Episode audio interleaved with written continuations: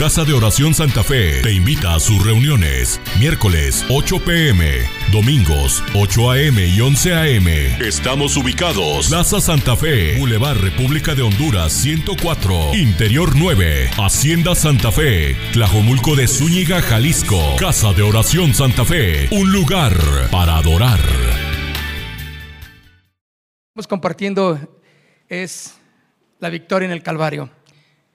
Eh, es algo, mis hermanos, es algo que, que debe de abarcar todos los 365 días del año, un tema tal, ¿verdad? La victoria en el Calvario, porque en esta victoria del Calvario, mis hermanos, engloba todo lo que somos, todo lo que tenemos y, y todo lo que Dios ha hecho por nosotros, ¿sí? Y yo quiero invitarle que, que oremos y le pidamos al Señor que nos ayude pero antes, antes que eso, eh, mi amigo este, Alfredo y Lorena, bienvenidos. Son invitados, son de, de Casa de Oración Colón, tienen muchos años ya en el ministerio con nosotros también, en matrimonios. Y bienvenidos, bienvenidos sean. Este, y vamos a, a pedirle al Señor que nos ayude con la palabra, ¿de acuerdo? Padre, queremos ponernos en tus manos. Dirige, Señor, cada pensamiento, dirige sobre todo tu palabra que haga eh, para lo que ha sido enviada en cada corazón en esta tarde, que todos los que escuchamos y que estamos aquí y todos los que nos están viendo por internet, cualquier eh, plataforma por la que nos puedan escuchar y ver, que también, Señor, sea tu presencia poderosa la que obre en cada corazón, Señor. Sabemos que desenmascaramos las artimañas del adversario, sabiendo que él está vencido, que no tiene poder y que proclamamos que Jesucristo siempre fue, es y será el Señor. En Cristo Jesús, para tu honra y tu gloria, Padre. Amén. Bien, pues consideramos esta poderosa victoria de Cristo en la cruz sobre un enemigo terrible que tenemos, ¿verdad? ¿Quién es ese enemigo terrible que tenemos? Satanás, ¿verdad? Satanás. Entonces podemos ver cómo esa victoria de Cristo en la cruz del Calvario a nosotros, como sus hijos, nos da victoria. ¿Por qué vino Cristo, mis hermanos? ¿Cuál fue el fin de que Cristo hubiera venido? ¿Cuál fue el, propósito? ¿Qué quería Cristo? El Señor Cristo vino al mundo para destruir toda obra del enemigo, porque Satanás ya estaba vencido. Pero Jesús vino a descubrir todas las obras del diablo. Y quiero que, vaya conmigo a primera de Juan, capítulo 3, en el verso 8, la segunda parte de este versículo. Primera de Juan, capítulo 3, en el verso 8. El tema es la victoria en el Calvario. Hoy estamos viendo el tema número 4, el cuarto tema. La parte es 2 de este versículo dice, para esto apareció el Hijo de Dios, para deshacer las obras del diablo. Mis hermanos, no cabe duda que Satanás está vivo y activo en el planeta Tierra. Él está haciendo su trabajo, él está haciendo una obra de, de llevar, llevarse consigo a los más que se puedan, pero para eso vino Cristo, para deshacer toda obra del adversario. Quiere decir, mis hermanos, que Cristo Jesús en algún momento destruyó y, descubrió toda obra del enemigo. Nosotros no podemos darnos el lujo de doblar nuestras manos y decir, bueno, este, darnos un, un, un descanso espiritual, sino que al contrario, tenemos que redoblar nuestros esfuerzos porque las cosas cada día se están poniendo peor. Cada día están eh, más, más llenas de odio, llenas de rencillas, llenas de maldad sobre todo, y las tinieblas, mis hermanos, están cubriendo toda la tierra. Nosotros como cristianos debemos entender para qué vino Cristo Jesús, cuál fue parte de su gran victoria allí en la cruz del Calvario, para deshacer las obras del diablo, dice Juan, ¿verdad? En, la tercera carta, para desbaratar todo plan que Satanás tenía, pensando que ya estaba él sentado en el trono de su victoria, Jesús vino, demostró que solamente Él tiene el poder y en la muerte eh, que Él tuvo ahí en la cruz del Calvario, derrotó al enemigo y exhibió, dice la escritura, públicamente, triunfante sobre ellos en la cruz del Calvario, para darnos la victoria. Entonces, estamos privilegiados, mis hermanos, de saber que en la cruz del Calvario Cristo murió por nuestros pecados, nos dio vida eterna, pero también deshizo las obras del adversario. Satanás entonces no tiene poder sobre los hijos de Dios. Esa es la, la gran cláusula, ¿verdad? De este pacto, que sobre los hijos de Dios Satanás no tiene poder. Y me temo que, que tiene poder sobre aquellos que no proclaman a Jesús con su vida como el Señor de sus corazones. Entonces, la cruz es el lugar, mis hermanos, o el madero, donde Jesús demuestra, redime a los hombres del poder de Satanás. Ahí mismo, Satanás mantenía cautivos a los hombres por causa de algo, el pecado. El pecado fue la arma letal para esclavizar a los hombres. Todo lo que haga el hombre fuera de la voluntad de Dios y que transgreda sus mandamientos, mis hermanos, es pecado.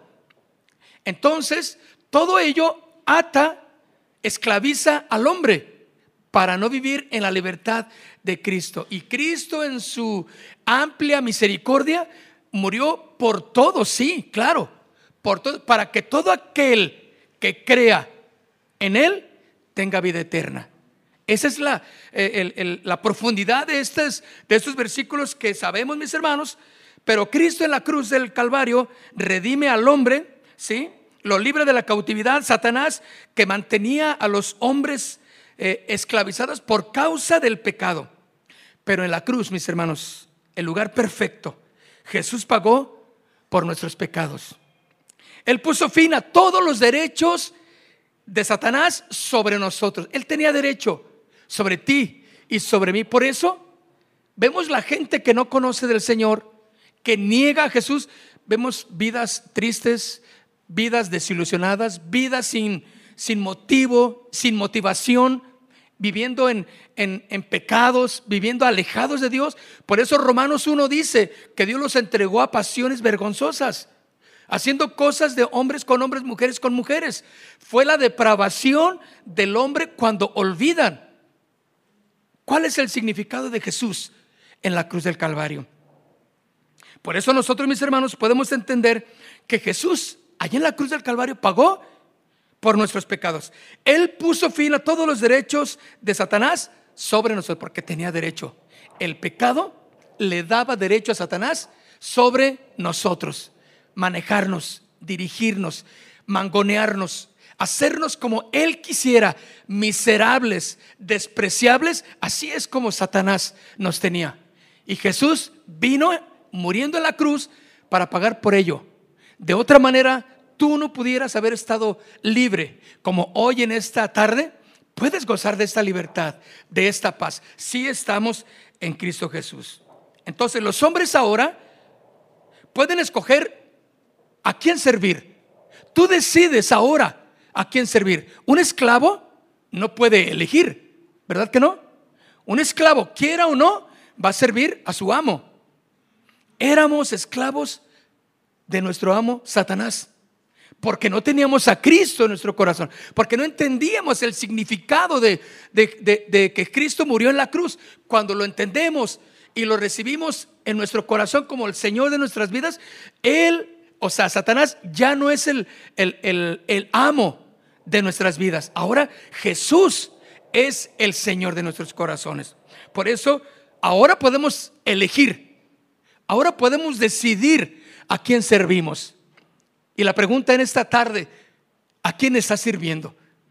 ¿Tú a quién estás sirviendo? ¿A Dios o a Satanás? Los que escogen servir a Jesús como su Señor son librados del poder demoníaco, del poder de Satanás. Por eso hay una palabra muy clave, mis hermanos, que vaya conmigo al libro de Josué, al libro de Josué, capítulo 24, en el libro de Josué, versículo 15. Una de las armas principales de Satanás, ¿sabes cuál es? Es hacerle creer a la gente que Él no existe. Que todo es mental. Estoy en Josué, vayas hasta el Nuevo Testamento, al Antiguo Testamento, perdón. Josué capítulo 24. Capítulo 24, ese es capítulo 22. Versículo 15.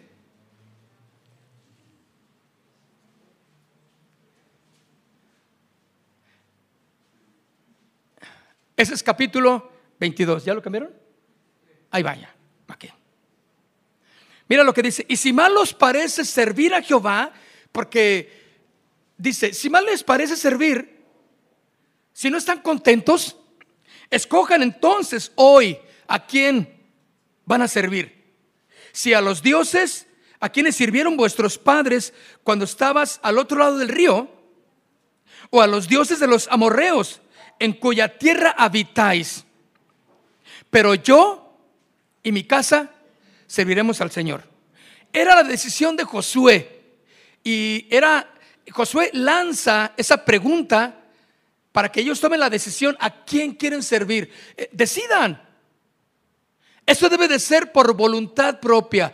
Eso debe de ser por convicción. ¿A quién voy a servir? ¿Quién es el Señor? ¿Quién decido que sea el Señor de mi vida. Si mal les parece, bueno, sirvan a sus dioses. Ustedes pueden decidirlo. Pero yo y mi casa serviremos al Señor, dice Josué. Yo y mi casa vamos a estar sirviendo al Señor. Pero si no les parece, no, no estén enojados. No estén todos amargados. Decidan. Si creen ustedes que aquellos dioses fueron, son mejores, adelante. Pero Josué les dice, pero yo y mi casa serviremos al Señor fielmente, mis hermanos. Josué fue bendecido por esa respuesta de convicción en su corazón. Fue bendecido ahí. Entonces él decide, junto con su casa, servir al Señor. Y esto, mis hermanos, la libre decisión, el libre albedrío, nos lo da Jesús. Él nos liberta, pero no para esclavizarnos. Es para que decidamos servirle con amor. Y todos los días vas a decidir servirle al Señor o apartarte de Él. Pero Satanás no era así. O le servías o le servías. No había otra ley para ti y para mí. Esclavos éramos del pecado. ¿Verdad? Pero ahora, en la muerte de Cristo Jesús, en la victoria que nos dio allí en el Calvario, es una libre decisión.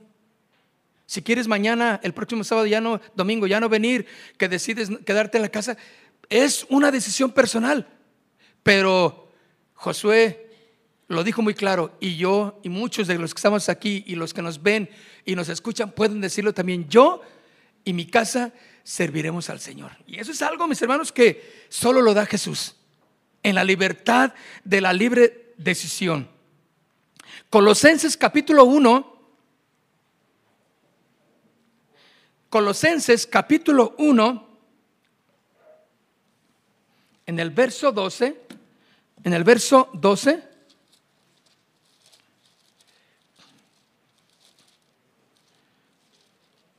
Colosenses capítulo 1, verso 12, ¿ya lo tienen? Dice, con gozo, dando gracias al Padre que nos hizo aptos para participar de la herencia de los santos en luz. El verso 13 dice, el cual nos ha librado de la potestad de las tinieblas.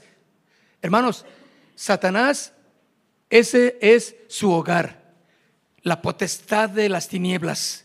Todo lo oculto, todo lo secreto, todo lo que, lo que no es de, de buena honra, ahí es donde habita Satanás. Todo lo que se hace, bueno, hoy ya no se hace a escondidas. Todo lo que la gente quiera hacer y aún sirvientes de Satanás lo hacen a la libre eh, eh, voluntad, a la luz, ¿verdad? Pero dice aquí, el cual nos ha librado de la potestad de las tinieblas. Potestad significa gobiernos. significa eh, autoridades en plural, potestades, dice, de las tinieblas. Y nos ha trasladado al reino de su Hijo amado. Totalmente distinto, mis hermanos. Decide a quién sirves. Es claro. Por tu propio bien y nuestra propia conveniencia, decido servir al Señor. Reconocer que Jesús en la cruz del Calvario murió dándome la libertad ahí, a través de su muerte. Esa es la gran victoria para mí y la gran decisión, la libre decisión de servirle. Y la sigo teniendo mañana, pasado y pasado mañana. Y todos los días yo decido a quién voy a servir. Pero siempre será servir al Señor, porque la mejor vida es la que está en Jesús. Por eso dice, trasladando, trasladado al reino de su Hijo amado. Me sacó de las tinieblas a su luz admirable. Amén. Ahora, la cruz fue el lugar donde Satanás fue derrotado. La Biblia dice que el Señor Jesús tomó nuestra naturaleza sobre sí. Y Jesús clavó allí en la cruz del Calvario expresando algunas palabras que solo el apóstol Juan las registra en su evangelio. Dice las palabras finales que dijo Jesús, consumado es. Estas palabras consumado es. Vamos a, ahí lo dice en Juan capítulo 19, para que lo anote si quieren, el versículo 30 Dice este versículo de Juan, capítulo 19, verso 30. Cuando Jesús hubo tomado el vinagre, dijo, consumado es. Y habiendo inclinado la cabeza, entregó el Espíritu. Murió, hermano, murió naturalmente.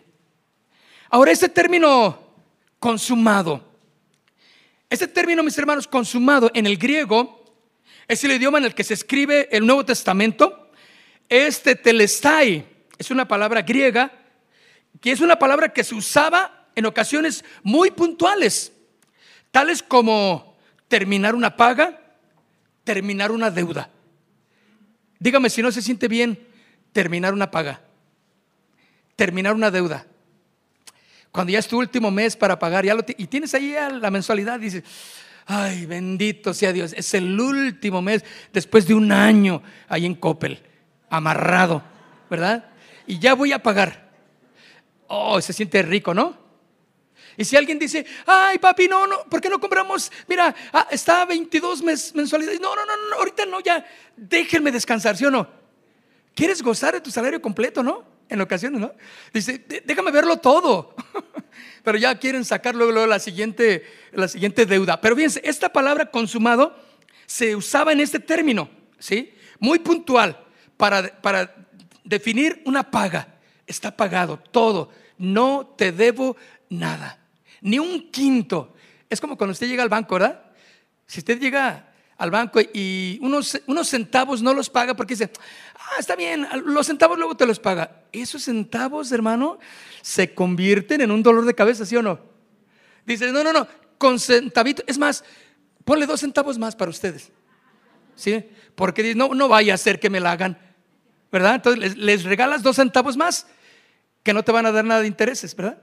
Pero si tú los debieras, o sea, tu paga tiene que ser concreta, puntual, consumada, todo está, ¿verdad? Entonces yo, yo les, cuando yo hago mi, mi pago mensual al banco, ¿Está, ¿Sí? ¿Está todo bien ya? ¿Hasta ahorita sí?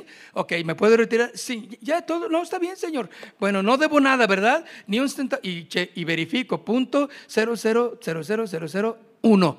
Ok, así. No, porque no quiero problemas. Consumada es, terminada la deuda, pagado completamente. completamente. También se puede utilizar esta palabra, consumado es, cuando se acaba una obra de arte, como, como, como un, un respiro profundo, decir, ah, por fin terminé. Esta obra que me costó tanto trabajo, que le puse todo mi empeño, lo terminé. Aquí está, esta obra y gran obra de arte, la terminé. O también cuando en el templo, en el Antiguo Testamento, un sacerdote, tomando un cordero, después de examinarlo minuciosamente, daba su aprobación para el sacrificio. Decía, consumado. Así es. Sí es este, funciona. Concretamente es este corderito el que debes de dar por tu pago. Y así es, hermanos, este vocablo se relaciona entonces con la idea de perfección, de lo completo. Escuchen, pongan su, su, su, eh, su visión en el Calvario. Eso es lo que hizo Jesús. Pagó completamente, no debió nada. Todo, hasta el último centavo, se pagó por tu rescate. Quitando no solamente, fíjate, no solamente pagando por tus pecados, sino quitándole a Satanás, porque él estaba allí, listo para que cuando Jesús diera su último suspiro, él dijo, son míos, la humanidad es mía, me sirven, pero no sabía que ese era perfectamente el plan de Jesús. Quitarle el poder. Por eso dice que, que, los, que los puso a, los principales y a las autoridades, los despojó y públicamente los exhibe. ¿Cómo? En su muerte. Amén. Gloria a Dios, ¿no? Este vocablo entonces significa el de consumado, perfección, lo completo, lo alcanzado, ¿sí? Por lo tanto, estas palabras en los labios de nuestro Señor Jesús crucificado, mis hermanos, significan todo, todo para ti, consumado es. Describe entonces los beneficios de su obra de expiación, ¿sí? Y explicados también por el apóstol Pablo. Vamos a Colosenses capítulo 2 para dejarlo bien asentado. Colosenses capítulo 2, 2, perdón. Es por eso que tenemos la victoria. Porque en la cruz del Calvario, mis hermanos, se consumó todo. Inicia nuestra nueva vida ahí. Pero más que habernos perdonado de nuestros pecados, digo, no sin minimizar desde luego. La parte fundamental es el perdón de nuestros pecados, vida eterna nos dio, pero también al enemigo le quitó la autoridad sobre los hijos de él, sobre los hijos de Dios. Por eso dice aquí en el versículo 13, y a vosotros, ¿ya lo tienen conmigo? Colosenses capítulo 2, verso 13 al 15, y a vosotros, estando, ¿qué? Muertos en pecados y en la incircuncisión de vuestra carne, os dio vida juntamente con él perdonándoos todos los pecados. Fíjense, para vez de que haya vida, es necesario el perdón de nuestros pecados. Tú no puedes gozar de una vida plena, perfecta en Cristo, si no hay perdón de pecados. Pero para vez de que haya perdón, se necesita el arrepentimiento. Porque hay gente que piensa que porque Jesús murió, ah, pues ya lo hizo por todos. Y bueno, vamos al lingo lingo, vamos a darle duro a la carne, porque al cabo Jesús ya pagó. Ah, no, no, no, no. Pero necesitas cláusulas que cumplir. Arrepentirte, ser perdonado, entonces puedes tener la vida que Cristo nos ofrece en la cruz del Calvario con su muerte. ¿Están conmigo? Por eso dice aquí que os dio, dice, bueno, vosotros estando muertos en pecado, así estábamos, en la incircuncisión de nuestra carne, nos dio vida juntamente con Él, perdonándonos todos los pecados. Ahí está, anulando el de los decretos que había contra nosotros. Ahí está contra ti, que nos era contraria, quitándola de en medio y clavándola en la cruz. ¿Por qué estaba en medio? Para que todo el mundo la viera. Que estabas esclavo, que eras pecador, que tú no podías. Ahí estaba. Satanás la tenía en medio, allí en la mesa de centro, para que todos la vieran como el salero. Todos allá al frente, todos los que iban la veían y decían, ¿y qué decía esa carta de decreto? que eras un pecador, que eras un miserable, que no servías, que no la haces, que eras esclavo, que tú no puedes nada, que estás derrotado. Eso es lo que decía la cláusula y estás destinado a la muerte eterna. Eso es lo que decía esa cláusula. Es acta de decretos, porque dice aquí, dice aquí, anulando el acta de decretos que había contra nosotros, que nos era contraria, quitándola de en medio. Allí estaba. Satanás, acuérdate que es el acusador, significa acusador. Y siempre iba a estar, pues no que tú cristiano, pues no que aleluyita, pues no que, ora tu Dios, a ver que te responda, mira esos dolores que traes no se te quitan con nada. Te tomaste dos pastillas y, nada. Pues, no que eres cristianito, pues ora a tu Dios. Y, y sí o no, Dios no te contesta. Dios está, ni existe. Y te empieza a meter y a bombardear. Porque Satanás, eso es lo único que sabe hacer. Ahora, como hijos de Dios que somos, tratar de debilitar tu fe. Por eso dice aquí, esa acta de decretos que habían contra nosotros, la quitó de en medio. Jesús la quitó y la clavó en la cruz. Y despojando, o sea, le quitó todo su poder, les quitó a Satanás y a las huestes demoníacas de las tinieblas, les quitó todo su poder, los, los fue eh, despojando de poder, de autoridad que nosotros mismos le habíamos dado sobre nosotros por el pecado que teníamos. ¿Qué tal? Por eso hoy puedes gozar de esta libertad, de esta paz. Y qué hermoso, mis hermanos, que la vida plena está en Cristo, no en, en, las obras de la carne ni en lo que Satanás quiere ofrecernos. Por eso dice al final, despojando a los principados y a las potestades que hizo, los exhibe públicamente, triunfando sobre ellos en la cruz, en su muerte.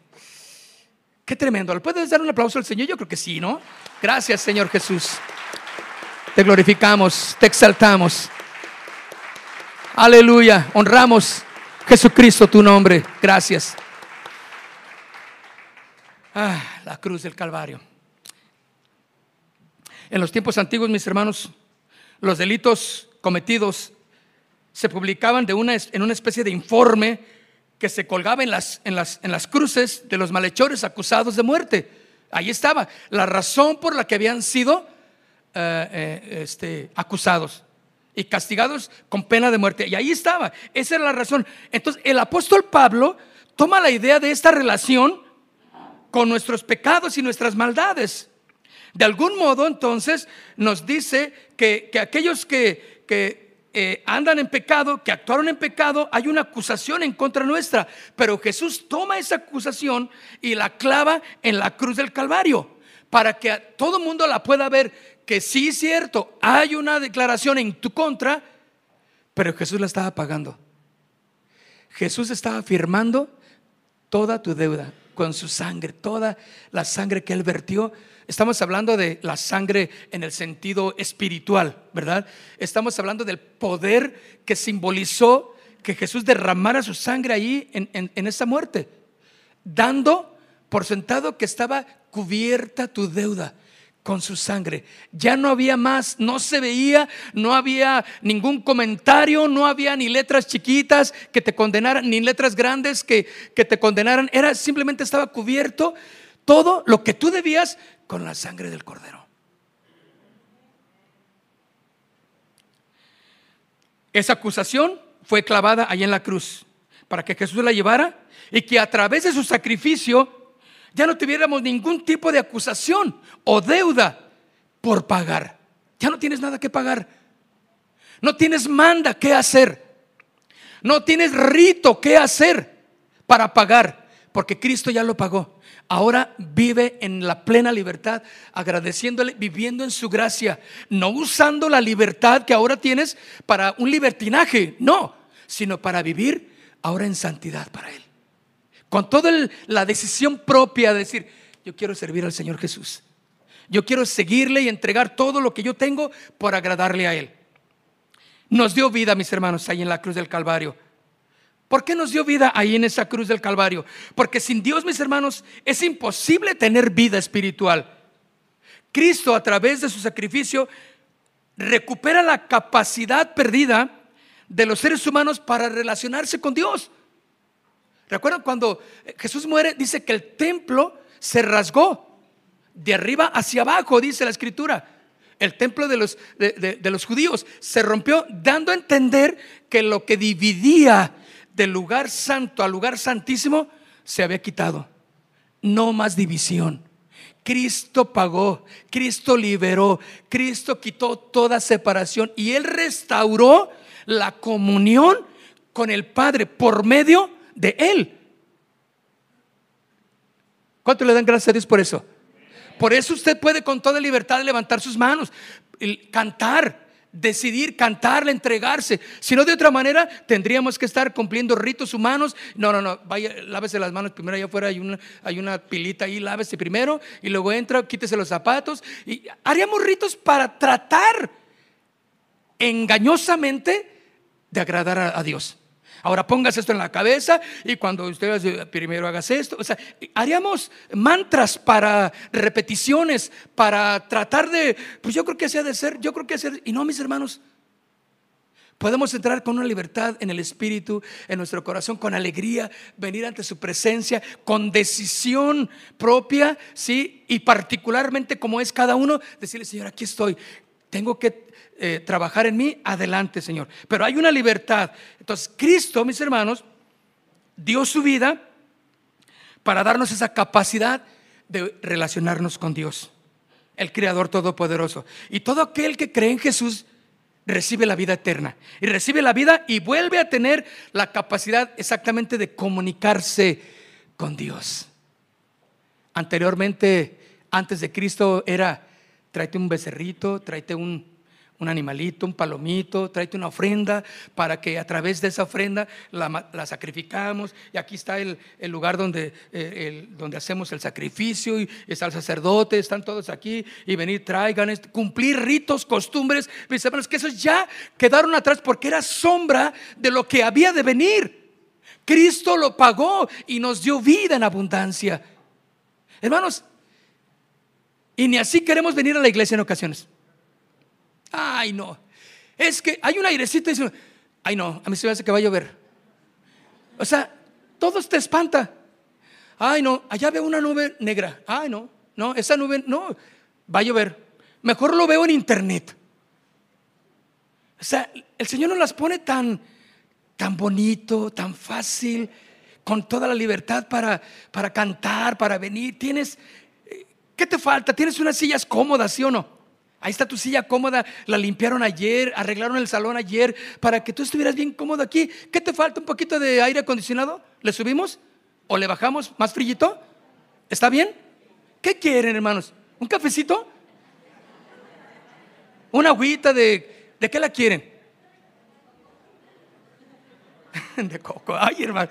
Todavía, todavía me dicen que quieren una de coco. No puede ser. Hermanos, Cristo no la, no, la, da ahora. Bueno, es entregarle todo lo que tenemos. Claro. Pero eso es lo, lo que pide. Un sacrificio de alabanza, sacrificio de adoración. Ya no vas a traer nada para tratar de agradar a Dios. Claro que no. Ningún rito Ninguna tradición va a ser ya válida porque Cristo pagó dándonos vida en la cruz del Calvario. La vida, mis hermanos, entonces viene a nosotros cuando Jesús nos perdona de nuestros pecados. ¿Ya te perdonó Jesucristo de todos tus pecados? ¿Ya has iniciado la carrera? ¿Ya estás en la carrera y no te has hecho para atrás? Ah, ya no dijeron nada, ya los vi así como que...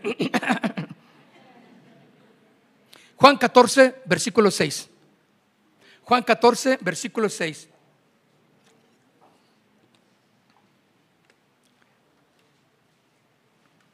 Jesús dijo, estas son palabras que lo puedes agarrar como uno de tus tantos versículos favoritos, ¿verdad? Toda la palabra debe de ser favorita, pero Jesús dijo, ¿qué dijo Jesús, mis hermanos? Yo soy el camino, la verdad y la vida. Déjame decirte algo, mis hermanos. Satanás no tiene un camino. Satanás tiene muchos, muchas formas en las que te puedes perder. Muchas veredas que no conducen a ningún lugar.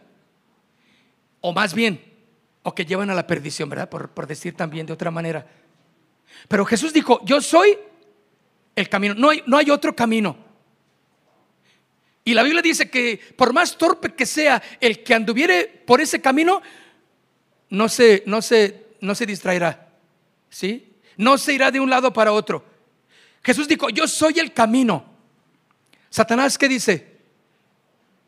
Hay muchas cosas, no, no te preocupes, mira, yo te voy a dar felicidad, mira, tú nomás entrégate, dale lo que tú sientas, hazlo, hazlo, tú, ¿qué quieres hacer? Oh, pues yo quiero, y, dame tu corazón y, yo te voy a hacer famoso, te voy a hacer rico, te voy a cumplir tus deseos, pero, pero mira, entrégame también todo lo que tú tienes, yo te voy a hacer eh, eh, este, bueno en las áreas que tú quieres. Muchos caminos, claro que sí. Pero Jesús dijo, yo soy el camino, uno solo, que va en dirección al Padre, a la verdadera vida. Pero también dijo, yo soy la verdad. ¿Y qué es el diablo? ¿Cómo se le conoce? Como el padre de la mentira. No hay verdad en él, no tienes que creer en él. Ahora, Satanás tiene muchas maneras en las que se puede presentar a ti y en las que te puede engañar, en las que puede engañar a los cristianos si están descuidados. Muchas maneras, el temor, la angustia, ¿sí? E, e, el, complejo eh, de inferioridad, tantas cosas en, el carácter que utiliza el enemigo para desviarnos de la atención en Cristo. Él es la verdad. Jesús es la verdad y nadie más. Todo lo que esté fuera de Cristo, mis hermanos, es una mentira no te lleva a la vida eterna. Dice, yo soy el camino, la verdad y la vida. Nadie viene al Padre sino por mí. Hebreos capítulo 2, vaya conmigo al libro de Hebreos capítulo 2, en el verso 14. Hebreo 2, verso 14. Dice, así que por cuanto los hijos participaron de carne y sangre, Él también participó de lo mismo. ¿Para? ¿Para qué? Destruir por medio de la muerte al que tenía el imperio de la muerte. ¿Esto es a quién? Hermanos, el diablo está vivo y activo en el planeta Tierra. No crea, por eso yo les dije al principio, una de las armas del enemigo es hacernos creer que no existe. Y es más, algunos les puede decir, no existo, es tu mente, eh, son tus emociones, hazlo, te preocupes, todo va bien. ¿A poco no te sientes a gusto así? Ah, pues cómo no, y, andas de parranda, de fiesta, de placeres, eh, eh, fuera de, del orden de tu casa, del orden moral de, tu, una conducta correcta, eh, haces cosas que no son, estás dañando a alguien, le haces daño al vecino, a tus hijos, a tu esposa, qué sé yo, andando así, y el, y el enemigo te dice, ¿qué es tu vida? Tú vívela como quieras, que te dejen, y tú quieres vivir, vívela y si, había algo de pequeño temor, posiblemente se desvanece, ¿verdad? Algo de conciencia de una buena moral, pues se desvaneció. Y Satanás toma control. Por eso, mis hermanos, necesitamos mantenernos firmes y fieles en la palabra, en, el saber que Jesús, allí en la cruz, pagó para que no vivamos más en la esclavitud del enemigo. Por eso dice, para destruir por completo de la muerte al que tenía el imperio de la muerte, esto es al diablo, al diablo. Cuando el Señor Jesús muere en la cruz, mis hermanos, parecía como si todos los poderes de las tinieblas hubieran obtenido la victoria sobre él. Estaban cantando, de, pensando que habían obtenido la victoria. Pero al tercer día, mis hermanos, que resucita Jesucristo, Por eso siempre les hemos comentado, qué bueno que Satanás no entendió toda la escritura, porque en la escritura decía que Jesús iba a resucitar, que la muerte no lo iba a poder detener. Y Satanás que cayó, claro, Porque él simplemente está cumpliendo lo que Jesús le dijo que cumpliera. Tú hazle así, hazle así y, y déjame y ya, no vas a hacer más. ¿Me entienden? O sea, está limitado. Satanás está limitado, mis hermanos. En su actuación. Pero para los hijos de Dios, mis hermanos, no puede tener control de nosotros. Si somos hijos de Dios. ¿Eres hijo de Dios? Nada, nada puede tocar tu vida entonces si estás en, en, los caminos y haciendo la voluntad perfecta de Dios. Entonces que el Señor resucita al tercer día de esa tumba con un triunfo poderoso sobre Satanás y sobre las potestades de las tinieblas. El Señor Jesús apareció en la tierra por un periodo de 40 días aproximadamente después de su resurrección. Él se le aparece a sus discípulos, a los apóstoles, va camino a Emaús, ¿te acuerdas? Que había un canto, que había un peregrino que iba, no le conocía al caminar, pero así dice el canto, ¿verdad? También un poco de la escritura igual.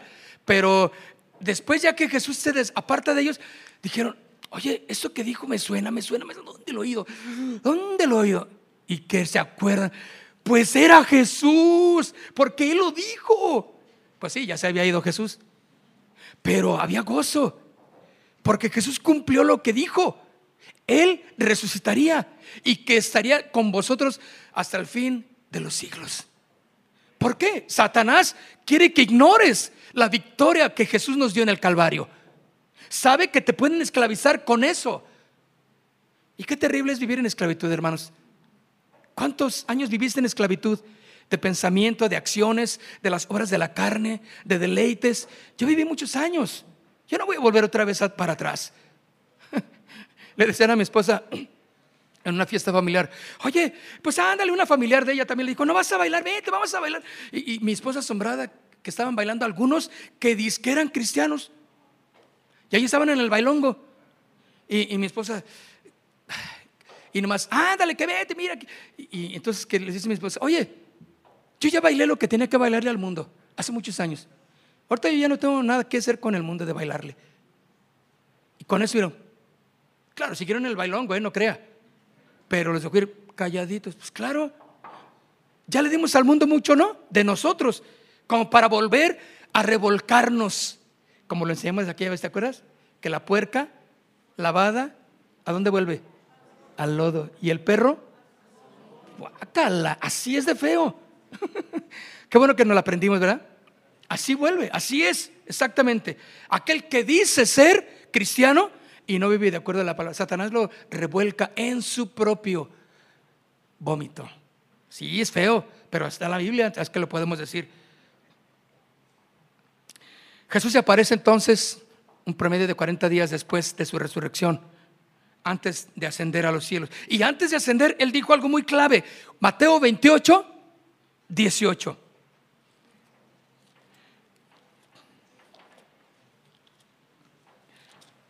Mateo 28. ¿Sí lo tienen?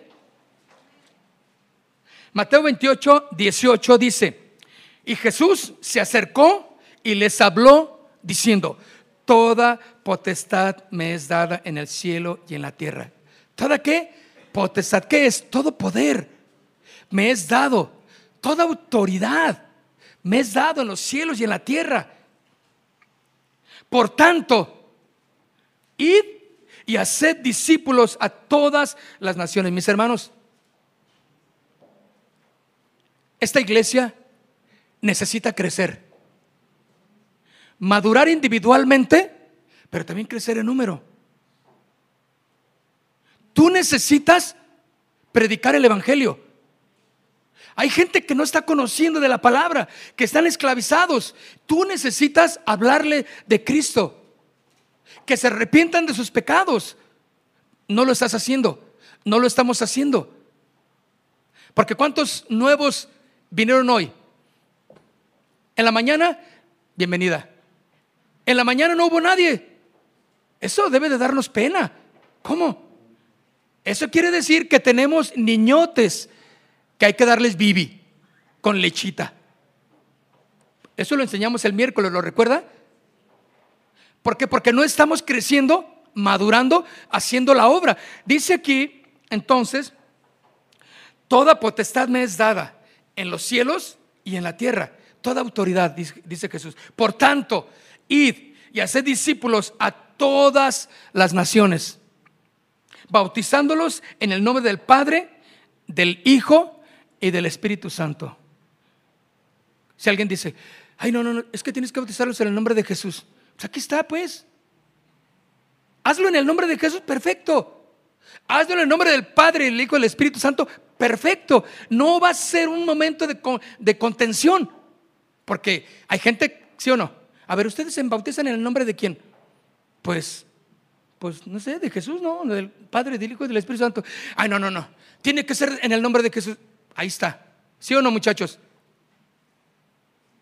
Ok, dice el verso 20, enseñándoles que guarden todas las cosas que os he mandado. He aquí, yo estoy con ustedes todos los días hasta el fin del mundo. Yo estoy con ustedes. Hermanos, hablen de Jesús. Predícale de Jesús a, tu compañero, a tu compañera de trabajo. Háblales de Cristo. No puede ser que en todas las iglesias, no nomás en esta, debe de haber gente con ganas de recibir a Jesús en su corazón. Con ganas de crecer y madurar ahora en los caminos de Jesús. Tienes que darte esa tarea. Por eso Jesús dijo, todo poder y autoridad me es dado. Vayan y hagan qué? Discípulos. Cuando tú estés vendiendo el producto que tú vendas, agárrate esa que le vendiste. No, nomás es para que hagas lana. ¿Eh? No, a mí que me pague, ya, sin, ya, ya, ya su vida. No. agarra el dinero que te pagaron y dile, a ver, espéreme, déjeme decirle algo. Digo, antes de que se vaya y se enoje y no te pague. Y agarra, a ver, espéreme, doña, quiero decirle esto. Yo sé que usted, yo siento que usted tiene un problema muy serio y que Dios, que Dios te, te guíe a hablarle de Jesús. Pero tienen que hacerlo, ¿sí o no? Esa es parte de, la, de, de, lo que Jesús quiere que hagamos. Por eso dice, toda potestad me es dada en los cielos y en la tierra. Por tanto, vayan, hablen, yo estoy con ustedes, con esa autoridad, con ese poder que Satanás no puede darte. Es solo Jesús el que lo puede dar. Las potestades entonces de las tinieblas, mis hermanos, fueron derrotadas ¿dónde? En la cruz del Calvario. Yo lo creo. Así lo creemos. Esa es nuestra declaración de fe, de que toda potestad de las tinieblas fueron derrotadas en la cruz del Calvario.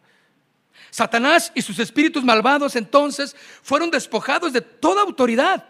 El Señor Jesús vuelve al cielo vencedor sobre toda potestad de las tinieblas, desacreditándolas públicamente, como dice Colosenses 2.15, ya lo leímos, despojando a los principados y los exhibe públicamente. Allí está, triunfante sobre ellos en la cruz. Hermano, cuando nosotros entendemos el valor de lo que Jesús hizo no es el madero el milagroso, es Jesucristo el que le da el significado a ese acto poderoso. Hay gente que, que dice, compré una astillita de la cruz de Cristo, me la trajeron del Gólgota. Y uno nomás dice, no más, y, este y, lo traen como una reliquia, ¿verdad? O se apareció ahí quien San San Serafín del Monte, en una tortilla, ponen a la tortilla en un altar. ¿Sí o no? Ya le iba la gente poniéndole veladoras y, haciendo cuanta cosa por la ignorancia, mis hermanos. Satanás tiene múltiples, múltiples formas de hacer su actuación. Y claro, una de ellas es el engaño. Y la gente que la astillita, que compré el agua bendita, no la bendijeron aquí y vino el obispo, vino el patriarca, vino quien, el maharashi y, el agua bendita oró por ella y ya, toda, a 100 pesos la botellita de agua, llévesela a su enfermo y, úntele agua y va a sanar. Y ahí va la gente ignorando la vida de Cristo, comprando, dando lo poco que tiene al, al estafador religioso pensando que su agüita. Ahora, hay unos que dicen, no, pero le eché y se sanó. Pero me di el papelito, el pañuelito, y, como me lo vendieron, así yo le hice y se sana mi suegra. Déjame decirte que muchos de los milagros, no todos vienen de Dios, porque no glorifican a Dios, no llevan a exaltar a, Dios. Simplemente son un engaño y son una, una, una treta para esclavizar aún más. Y no hay verdad en todo ello. Por eso los exhibe públicamente, los exhibió de tranzas, ¿eh? los exhibió de mentirosos, los exhibió ¿sí? de estafadores, los exhibió de asesinos, de destructor de familias. Fíjate, la, guerra de hoy religiosa que hay en el Medio Oriente es, por parte de religión. Que si no eres de nosotros, eres, eres, un, eres un anatema y, por eso los matan. Sea, no, ni compasión por niños, tanto de un lado como del otro. ¿Eh? No estoy yéndome solamente a un lado. Pero dices, ¿quién sufre? La gente, ¿no? Los ciudadanos. Todo porque no eres de los míos. Eso fue lo que Jesús vino a enseñarnos. Él vino a enseñarnos y a mostrarnos un camino mejor, el amor, el perdón. Pero a esas alturas, mis hermanos, vivir en el perdón todas las naciones, qué imposible sería, ¿sí o no? Humanamente. Y está establecido que no va a ser. Va a haber un orden mundial que anda por ahí ya queriendo eh, este, surgir, ¿sí o no? Alguien que va a dirigir mundialmente. Todo eso es parte del plan establecido por Satanás. Pero primeramente por Dios, porque Él estableció ese principio el orden mundial y las gentes van a adorar y van a seguir en, ese orden mundial y todo el que no sea de ese orden mundial está mal. Por eso ese orden llevará después un sello en el cual en ese sello, no sé dónde sea el sello, ni cuál será el sello, pero no vas a poder comprar, no vas a poder vender. Todo va encaminado, ¿sí? A pensar que el enemigo va a ganar otra vez su plan mentiroso. Pero nosotros ya lo sabemos. Está derrotado desde tiempo atrás. No puede. Jesucristo es el vencedor. Amén.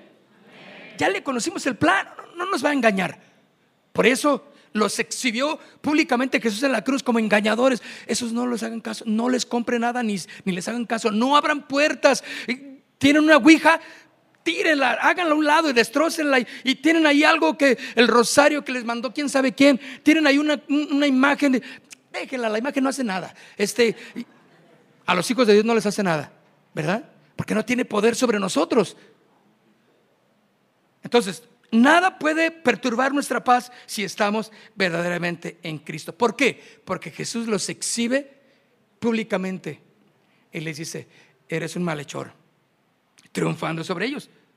Desarmó entonces a los poderes y las potestades por medio de Cristo y los humilla públicamente al exhibirlos en ese desfile triunfal de victoria.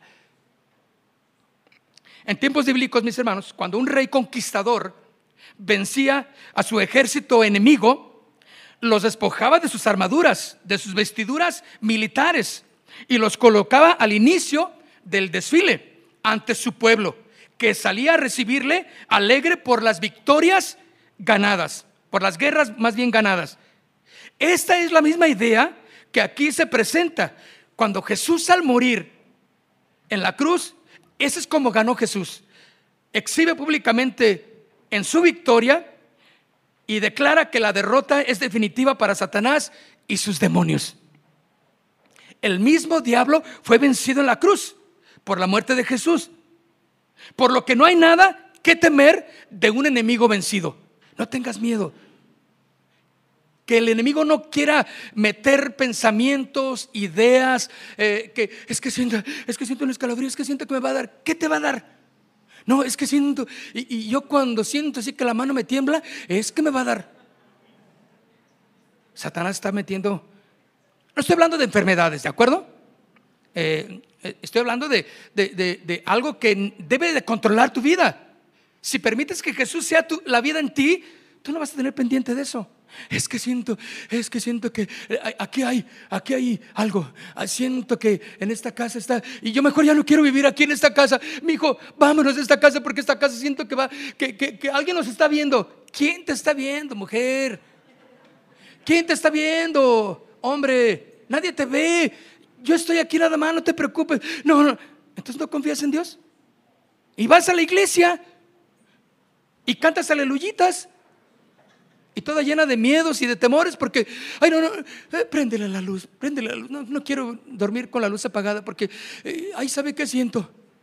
Que Chucky se me aparece. ¿No quieres ni ir al baño? Porque te da miedo levantarte en la noche. Esas son las artimañas del enemigo. Pero no debes hacer caso, Él está vencido. O sea, claro, Tienes que tomar la victoria, no es nada más así que Jesús te la... Ah, ahí está, y que te la lleva a la camita. Claro que no, tú te vas a levantar y vas a ir caminando por las escaleras hacia el sótano porque te mandaron a que trajeras allá no sé qué. Y tú dices, ay, el sótano, y, vas a agarrar un baúl y que va a tronar. A... Va a ser su rechino. Sí, vas a ir ahí. Y vas a sacar una franela que tu mami necesita porque él tiene mucho frío. Ay, mamá, ¿cómo se te ocurre una franela a estas horas? Tú vas a bajar en el nombre de Jesús. Porque Satanás no tiene autoridad sobre tu vida. Claro, pero tienes que vencer, ¿sí o no? O sea, tienes que vencer ese miedo. No va a ser en tus fuerzas, sino en las del Señor. Porque Él fue vencido. Si estamos en Cristo Jesús, no hay que temer. La victoria, mis hermanos, de Cristo es nuestra victoria. Yo la tomo, ¿tú la tomas? Yo quiero vivir en victoria. Me faltan cosas que vencer, pero, pero no me echo para atrás. Y la riego, sí. Y digo lo que no debo decir, también. Y me regañan, ajá, también. Pero no me echo para atrás. Yo no vuelvo atrás. Mi vida está hacia adelante. Porque Cristo es el único camino que yo quiero seguir. Ahora bien, Aquí hay una verdad muy maravillosa, mis hermanos. La victoria de Cristo sobre las potestades de las tinieblas es nuestra victoria. Lo que hizo Cristo, lo hizo como nuestro representante.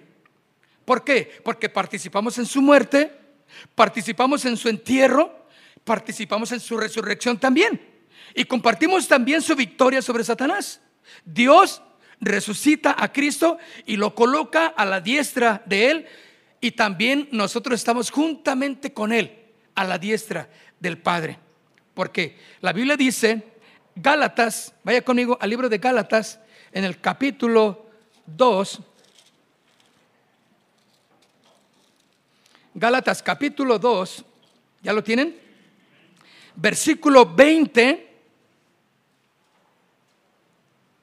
Con Cristo estoy juntamente que crucificado. Ahora fíjense, ya no vivo yo, mas Cristo vive. Oiga, alguien vive dentro de usted. Alguien vive dentro de usted. En mí, yo ya sé quién vive. Cristo. Y las obras, las actitudes, deben de ser las que haría Cristo. Si Cristo vive, en mí. Pero si soy bien pillín, ¿eh? si hago cosas que no, dudo mucho que Cristo viva en mí. Entonces, alguien más vive en ti. Con Cristo estoy juntamente crucificado y ya no vivo yo, mas Cristo vive en mí. Lo que ahora vivo en la carne, lo vivo en la fe del Hijo de Dios, el cual me amó y se entregó a sí mismo por mí. Lucas capítulo 10. Lucas capítulo 10.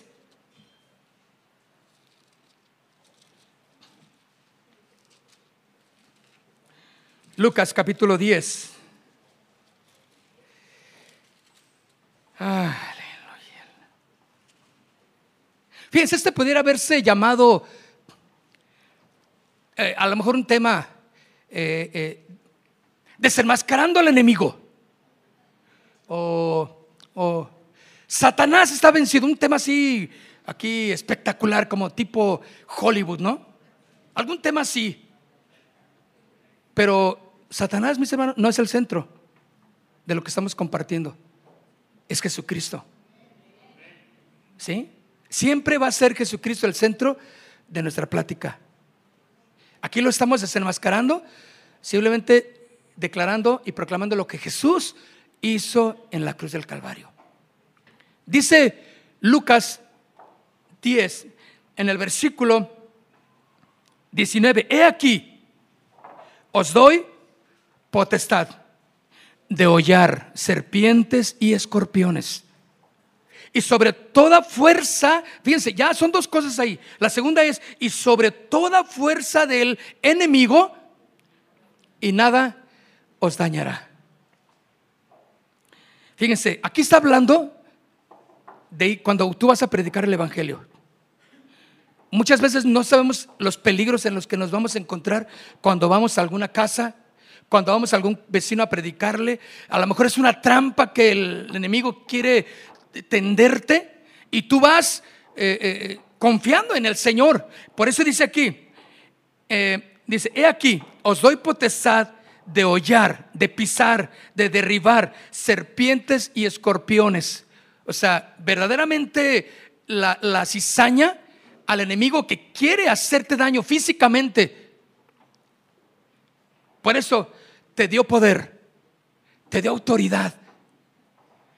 yo sé que tenemos que plantarnos en esa autoridad que nos dio Cristo para que hagas la obra a la que hemos sido llamados, id y proclamar el mensaje de Jesús.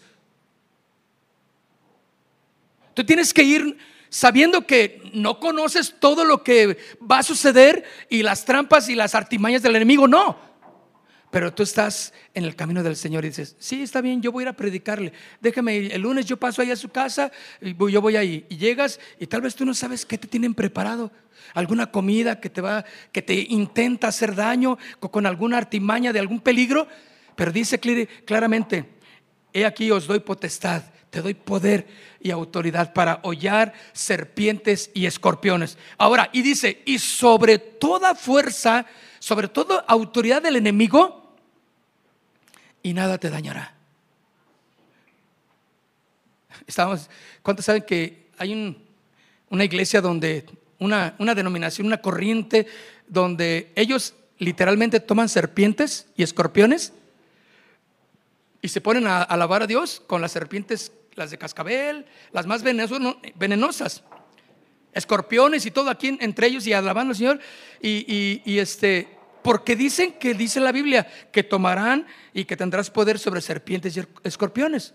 Eso no es lo que es el, significado correcto, mis hermanos. Es aquello que va a hacer daño cuando tú vas a hablar, porque lo que viene presidido de este versículo es el regreso de los 70 que venían contentos de ir cuando predicaron el Evangelio. Y se van a por eso Jesús les dice, cuando vayan a predicar, no se preocupen de llevar alforja, doble zapato o dinero en sus bolsas, no, no, se preocupen de eso. Yo voy a ir con ustedes. Y yo les doy poder para hollar serpientes y escorpiones.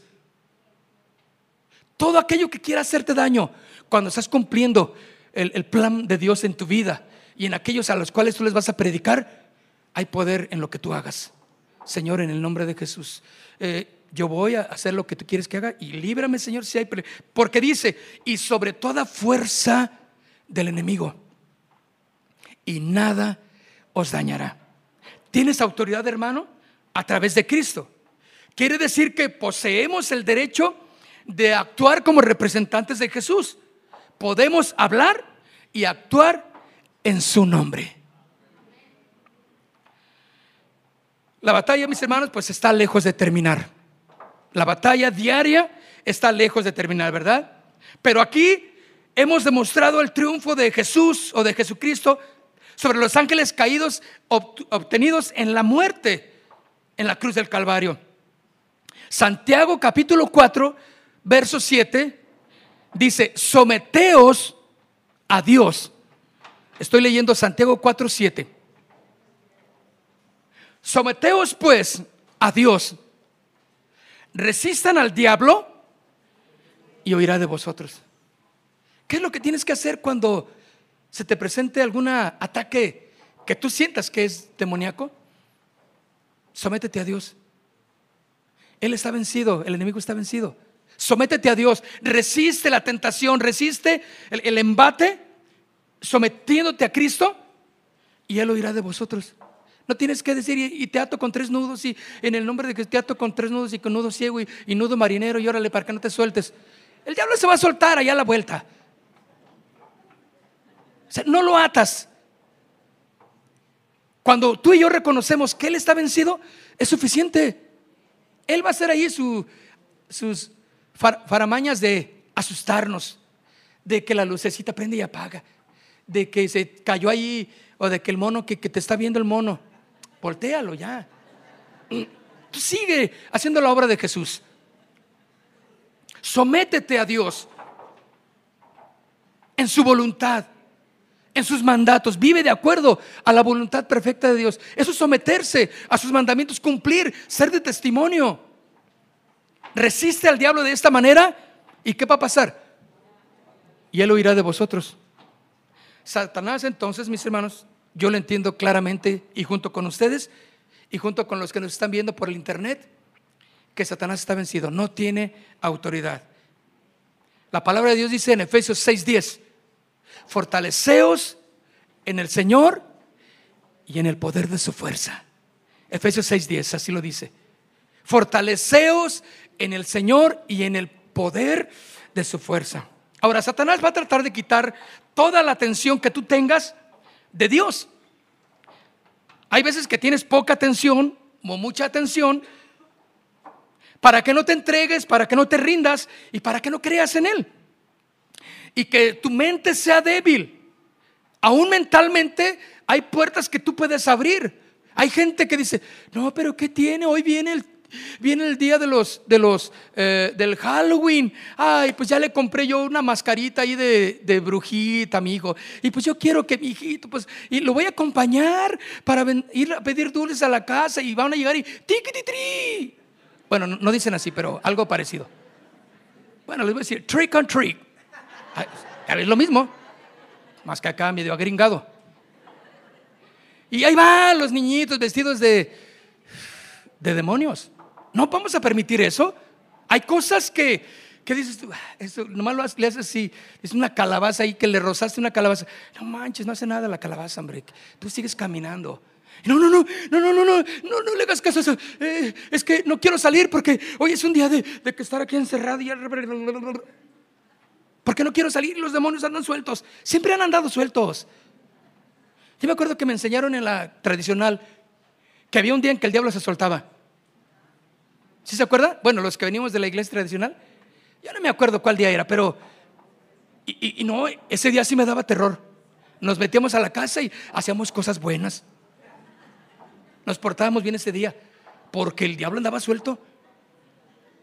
Manos, Ahora entiendo que el diablo anda suelto todos los días, pero está vencido.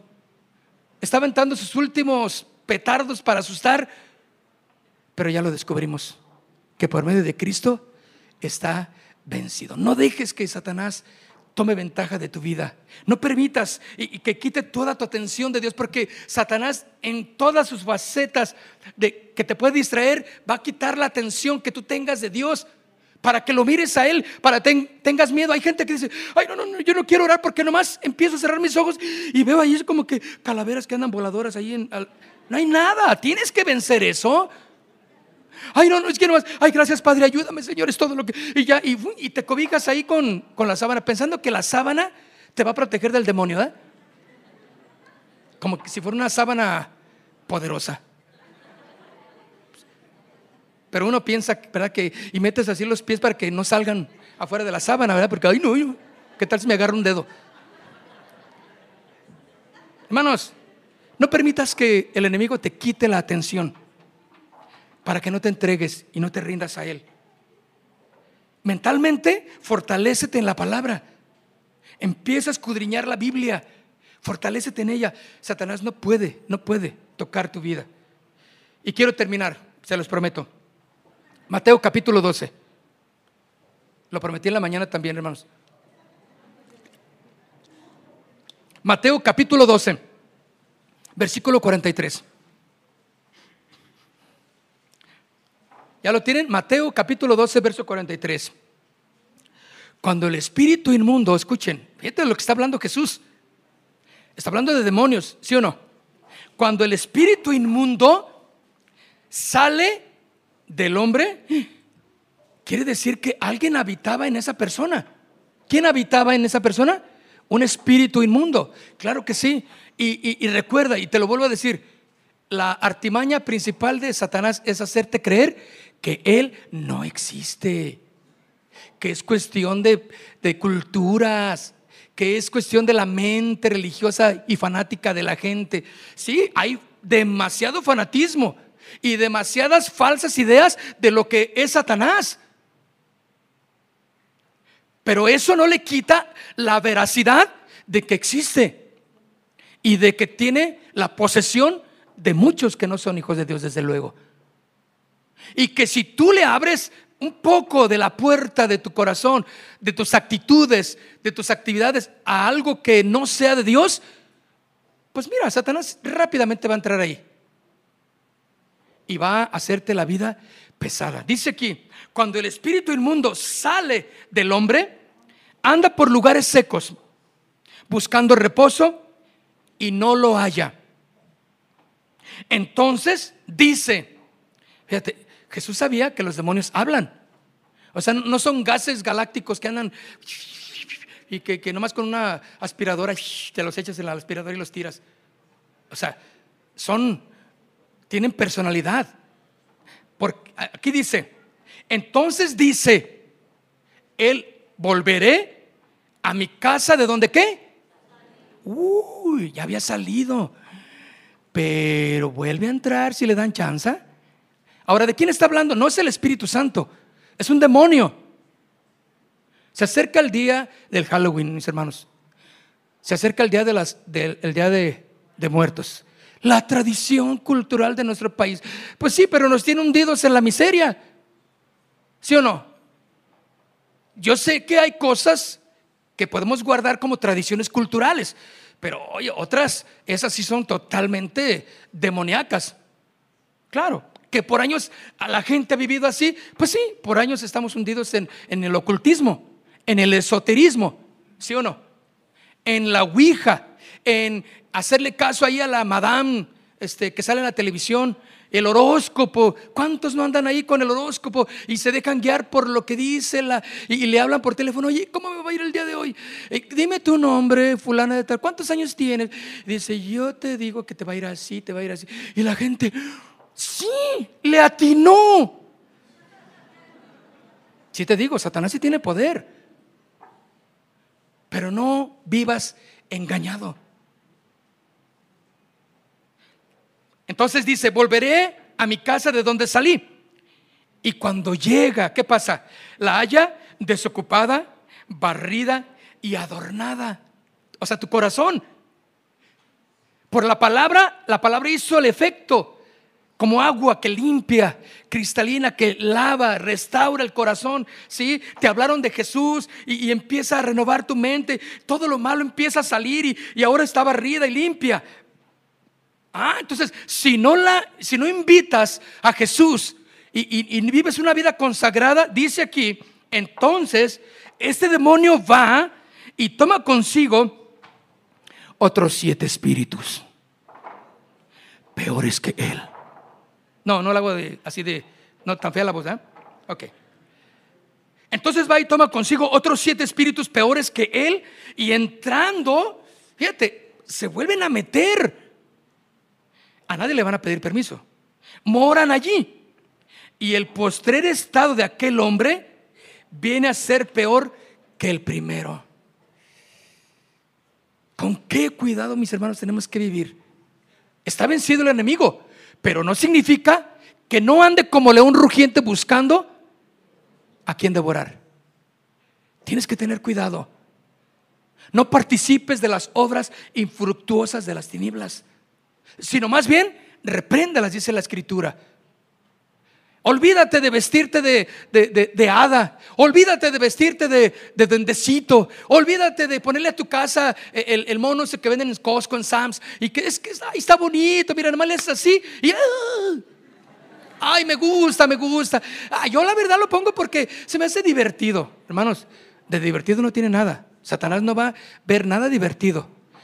Él va a ver simplemente que le abres una puerta y dice, órale, yo entro. Y tu estado puede ser peor que como tú vivías antes. Y yo ya no quiero volver a eso. Así también acontecerá a esta mala generación. Quiero invitarte a que te pongas de pie. Ponte de pie, por favor. ¿Qué va a usar el enemigo para distraerte? Muchas cosas, mis hermanos. Diversiones. Bueno, lo que la gente le llama diversión, ¿verdad? Sé que hay diversiones buenas, desde luego, pero también hay muchas diversiones que no son nada correctas para un hijo de Dios. El trabajo también. El trabajo es una bendición de Dios, ¿sí o no? Pero si no tienes cuidado se convierte en una trampa. Ya no voy a la iglesia, es que ya no puedo. Es que es que amanezco bien cansado y no, mejor me quiero quedar y mejor lo veo por internet. No, no se trata de eso. El pasarlo por el internet no es para, pues que si no quieres venir, quédate en casa y lo ves ahí luego en la retransmisión. No, se trata para las personas que verdaderamente no pueden por alguna enfermedad o inclusive por trabajo. Bueno, luego lo pueden ver, pero es como una emergencia nada más. Tenemos que ser cumplidos. Que nada nos quite la atención de glorificar a Dios y de saber que somos servidores de Jesús. La familia también puede ser una distracción cuando ponemos en primer lugar a nuestra familia y no ponemos prioridades. No es, no es que no atiendas a la familia, claro que sí, pero pon prioridades. Jesús no está eh, en, en, pleito con la familia, ni con el trabajo, ni con la diversión. Claro que no. Pero dice, dale a César lo que es de César y a Dios lo que es de Dios. Nada más. Qué difícil es. Cierra tus ojos. Yo quiero invitarte que le pidas a, a nuestro Dios que en esta, en esta tarde ya gobierne tu corazón, que gobierne tu vida. Dile, Señor, yo quiero pedirte que sigas gobernando mi corazón, que sigas siendo el Señor de mi vida. Nada, Señor, quiere y me va a quitar la atención de adorarte ni un trabajo, ni una diversión, ni un placer, la flojera. Yo tengo responsabilidades. Yo quiero, Señor. Y como lo dijo Josué, decidan a quién quieren servir. Pero yo y mi casa serviremos al Señor. Padre, en el nombre de Jesús. Aquí estamos, Señor. Hemos hablado de la gran victoria que nos diste en la cruz del Calvario.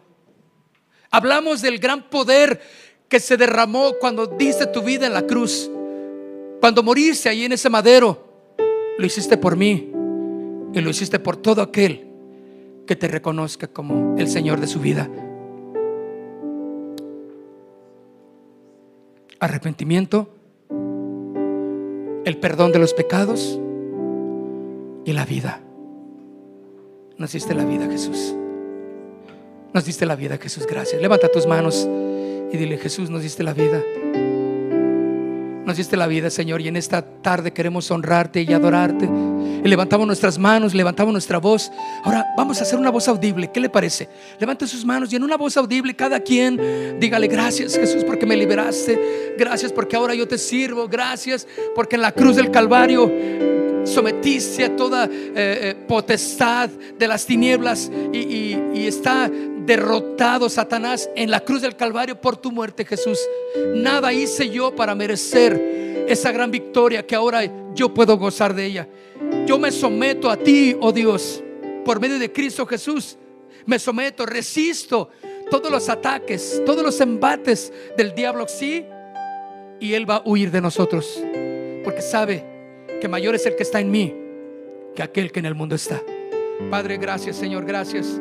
Honramos tu nombre Señor, te glorificamos porque nos has dado poder y autoridad sobre serpientes y escorpiones, todo aquello que quiera hacernos daño físicamente. Y cuando vamos cumpliendo ahora como hijos tuyos, tu, tu voluntad en nuestro trabajo, en la escuela, con nuestras familias, en haciendo la labor de discipular, de compartir del Evangelio a alguien, ahí vamos Señor. Si hay algo que va a dañarnos, palabra dice que nosotros tenemos autoridad y que tú nos proteges, Señor. Y que sobre toda fuerza del enemigo tenemos el poder y nada nos dañará en el nombre de Jesús. Satanás está vencido, Señor, por tu muerte, Jesucristo, en la cruz del Calvario. Te honramos, Padre. Te honramos y te damos toda gloria, Señor. Nada puede detener a tus hijos cuando están cumpliendo tu propósito, Señor. Te honramos en esta tarde ya, Señor. Consumado, consumado es. Fueron tus palabras finales aquí en la tierra, Señor, diciendo, está pagado, está cumplido aprobado, completo. No hay nada más que hacer. Satanás está vencido y públicamente fue exhibido como un mentiroso, como un estafador y Cristo como el victorioso, el rey de reyes y el señor de señores. Todo mi dolor, Señor, fue sobre ti. Todo mi dolor lo llevaste en ese madero.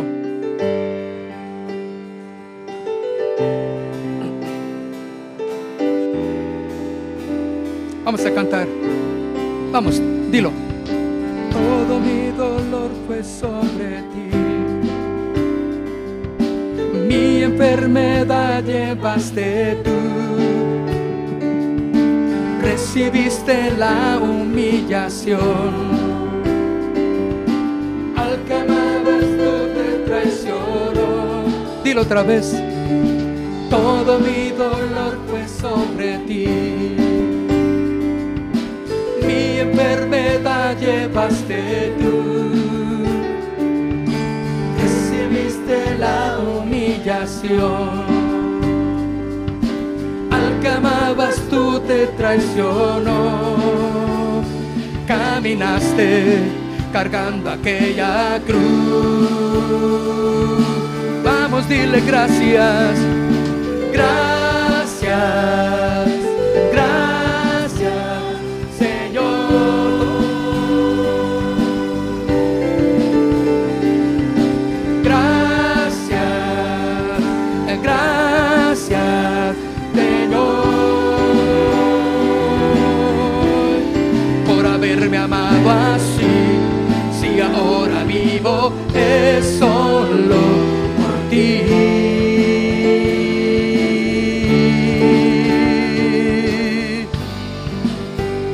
Gracias Jesús. Aleluya, te exaltamos. Queremos servirte solamente a ti, Señor.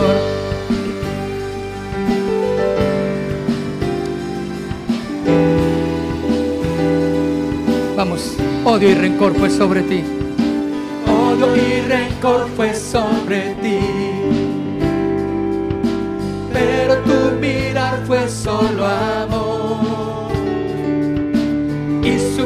En esa cruenta cruz, derramaste todo tu amor. Dile una vez más, odio y rencor fue sobre ti pero tu mirar fue solo amor. Y sufriendo en esa cruenta cruz, derramaste todo tu amor. Proclamaste en silencio mi perdón. Vamos, dile gracias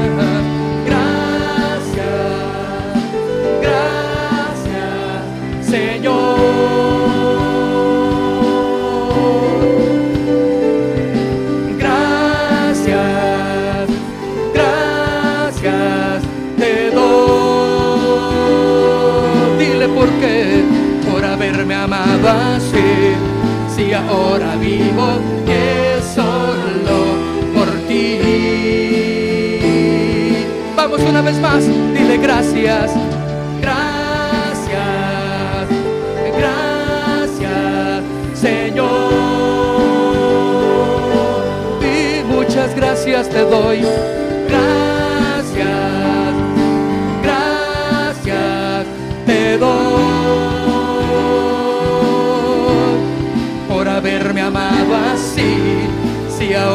vivo es solo por ti.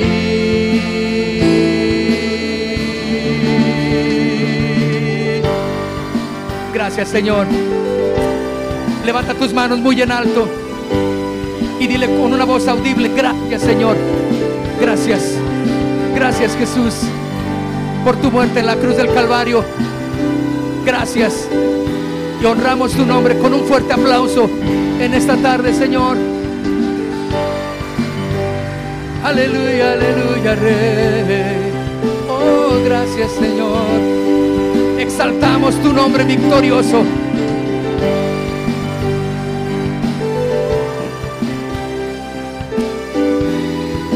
Aleluya. Aleluya. Victoria en Jesucristo. Victoria en el Calvario. Aleluya. Jesús. Aleluya. Jesús es la victoria. Aleluya, aleluya.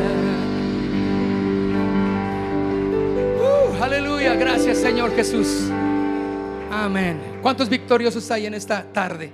Amén. Hermanos, Dios les bendiga. Cuídense mucho, tengan un buen tiempo de comida familiar, disfruten a sus amigos, su familia, que Dios les bendiga. Y recuerden que nos vemos el miércoles a las 8 de la noche, nos vemos aquí. Y recuerde predicar el Evangelio. Y a los jóvenes, por favor, anótense, todos los jóvenes para su posada, anótense ahí atrás, van a estar ahí los sugieres esperando que se registren, ¿de acuerdo? Ok, Dios les bendiga, vamos a seguir cantando mientras usted sale bien feliz.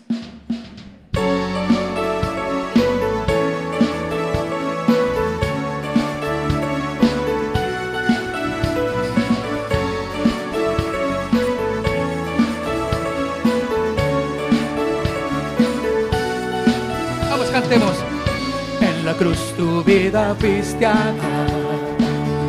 Recibiste todo el odio. Tus palabras fueron mi perdón. Por tu muerte tengo todo. Dilo otra vez. En la cruz tu vida fuiste.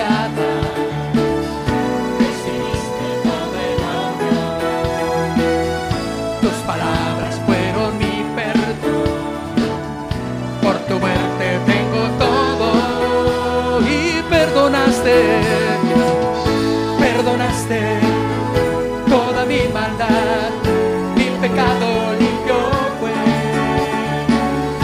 mis ofensas y amargura, me sanaste con tu amor, perdonaste toda mi maldad, ahora vivo para ti,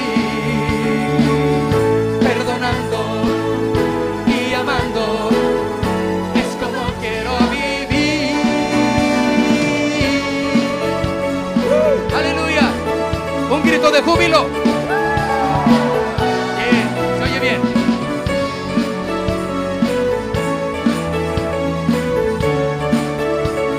Vamos, como si estuviera yo ahí. Como si estuviera yo ahí.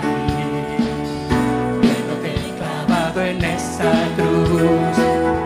Escuchándote decir por mí. ¿Qué dijo el Señor? Padre mío, consumado es.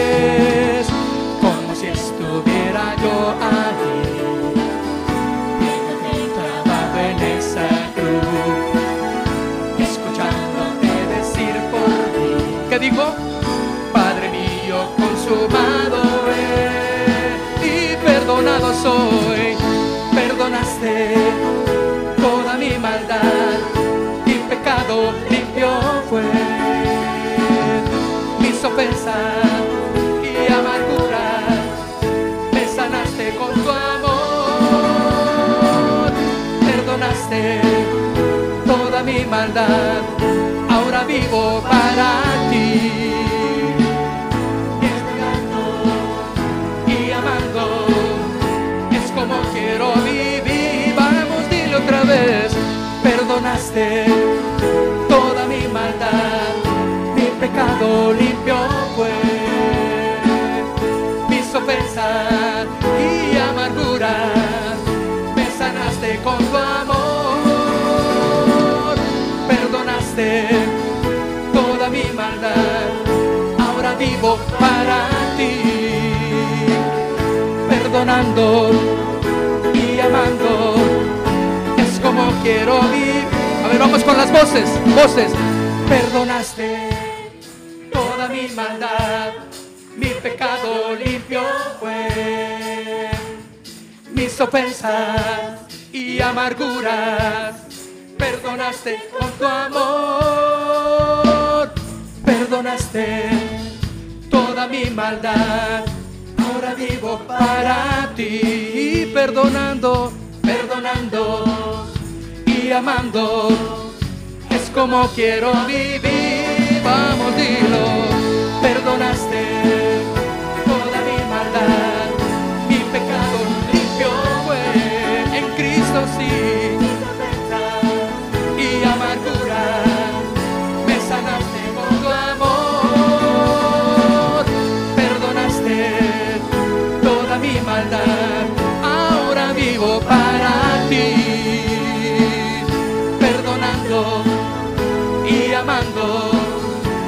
como quiero vivir.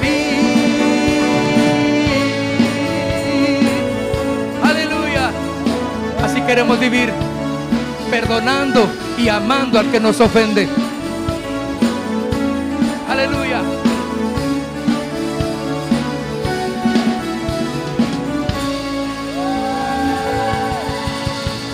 Aleluya. Aleluya. Él es nuestra victoria. Amén. Aleluya. Casa de Oración Santa Fe te invita a sus reuniones. Miércoles 8 pm, domingos 8 am y 11 am. Estamos ubicados. Plaza Santa Fe, Boulevard República de Honduras 104, Interior 9, Hacienda Santa Fe, Tlajomulco de Zúñiga, Jalisco. Casa de Oración Santa Fe, un lugar para adorar.